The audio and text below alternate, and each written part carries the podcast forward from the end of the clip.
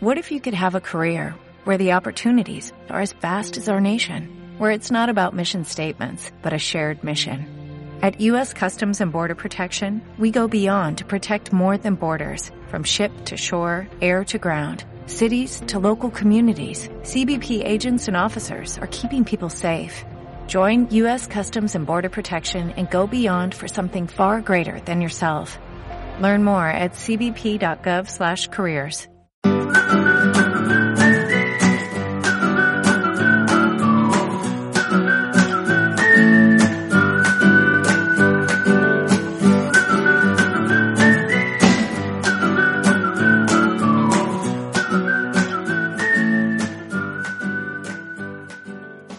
Hola, bienvenida y bienvenido a Postales desde Estonia, el podcast en el que te enviamos postales sonoras desde este país báltico.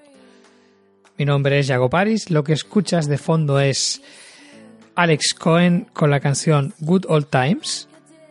Y bien, en el día de hoy voy a dar cierre al especial sobre Lituania que he desarrollado con dos episodios anteriores, uno en el que hace una comparativa con Estonia y otro en el que analizaba cómo era la visita a la capital, a Vilna. Pues bien, hoy voy a hacer un podcast, pero que se aleja de, lo más eh, analítico y descriptivo y más un poco desde la impresión.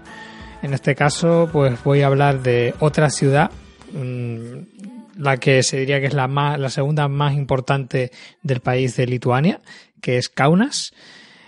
Por suerte, si vas a visitar eh, Vilna, Kaunas queda a apenas una hora y pico en tren, con lo cual mmm, es muy muy fácil de poder visitarlo, no tienes que hacer cuatro o cinco horas de trayecto para ir a la siguiente ciudad, que bueno, a veces ocurre, pero no es el caso, así que por supuesto aprovechamos para salir y poder visitar otra nueva ciudad y no quedarnos pues todo el viaje en una misma ciudad.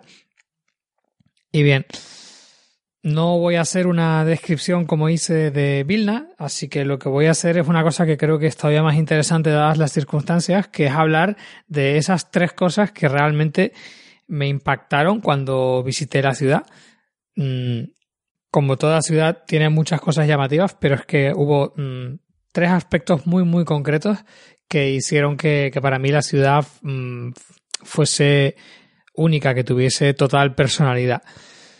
Um, para empezar, eh, la, la, situación geográfica. Mm, normalmente es muy típico encontrar que hay ciudades fundadas alrededor de un río, por, por las ventajas que eso daba y que sigue dando a, día, a día de hoy, pero especialmente en el pasado.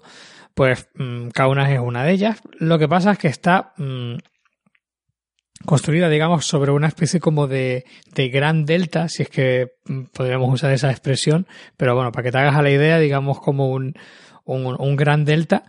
Eh, y, y, bueno, pues, mmm, por supuesto, está más que rodeada por, por agua, porque bueno, la rodea tanto, tanto por arriba como por debajo, y, la, y, y digamos que la única, que la única parte de la ciudad que no tiene agua alrededor es la parte este. Y bien, pues lo más llamativo es, aparte de su situación geográfica, la curiosidad que se da y es que no es que sea un río que esté serpenteando y haga una curva que rodea todo lo que después se hizo la ciudad, sino que curiosamente son dos ríos que, que se unen. Bien, estos dos ríos son el Niemen y el Neris. Eh, Neris ya lo, lo habréis oído del podcast que le dediqué a, a, eh, a, perdón, a Vilna.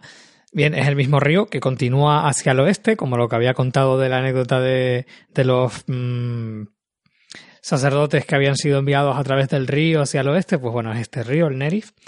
Y, y bueno, pues entonces eh, para mí resulta especialmente curioso esa idea de que, de que justo dos ríos se unan en, en el vértice de este delta y que, bueno, pues entonces eh, de una manera muy especial Kaunas está rodeada por dos ríos.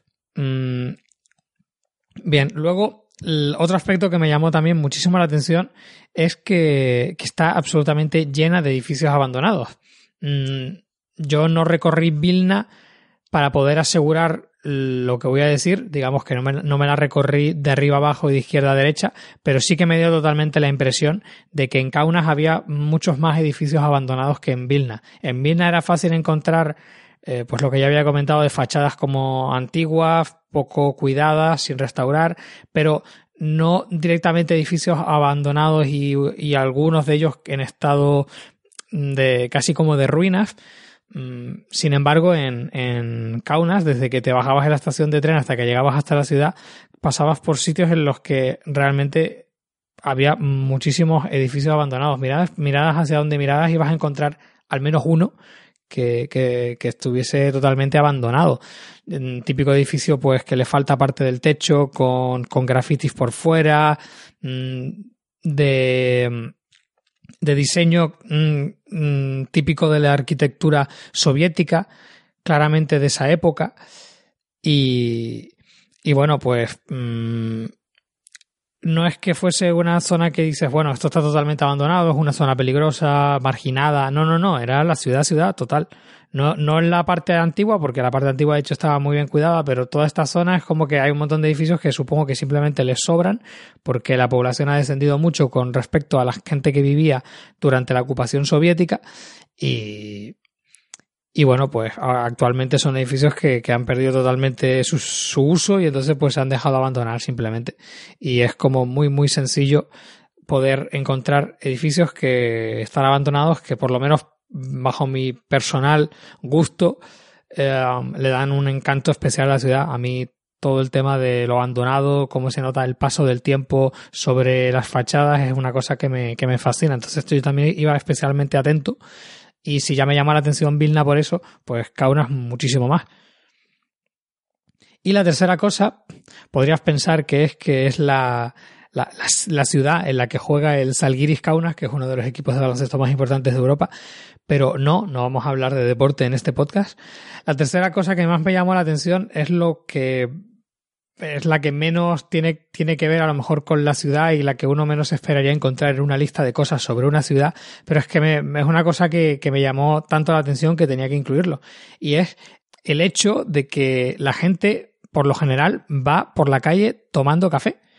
Pero todo era, era absolutamente impresionante pasear por, por las calles y, y daba la sensación como si fuese a lo mejor Argentina, en la que la gente va por la calle mm, bebiendo mate. Pues aquí, pero con café.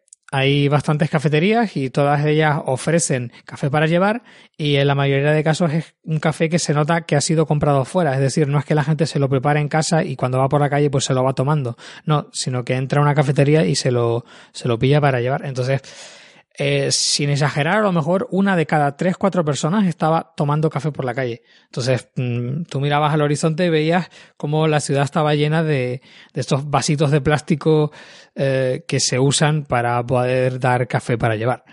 Entonces, bueno, es el detalle más intrascendente, el que menos tiene que ver con la ciudad, pero a la vez me, me, parece el que más hacía falta reseñar, porque yo la verdad es que no salía de mi asombro, estuve todo el día atento a mirar a la gente que pasaba y era una constante que, que no bajaba con, con el paso de las horas. Básicamente, mm, se ve que es como una especie, no sé si decir tradición, pero está totalmente normalizado el hecho de que la gente vaya por la calle tomándose su café. Así que bueno, estas son las tres cosas que quería contaros que más me llamaron la atención sobre Kaunas, una ciudad también muy que vale mucho la pena visitar. Y, bueno, pues con esto cierro el ciclo de un país que, que me ha gustado mucho visitar, del que probablemente uno no espera encontrar gran cosa porque no tiene demasiado marketing de, de turismo, pero bueno, al final Lituania la verdad es que ha sido un país que me ha, me ha valido muchísimo la pena visitar. Así que bueno, con esto termino el, el ciclo de otro de los países bálticos y con eso también termino este podcast. Te recuerdo que esto es Postales desde Estonia, que mi nombre es Yago Paris. Lo que escuchas de fondo es Miriam del grupo Martínez. Puedes seguirnos en Twitter en arroba postalesee. Puedes escucharnos en iVoox y en iTunes. Y bueno, espero que te haya gustado este podcast y te espero en el siguiente. Hasta luego.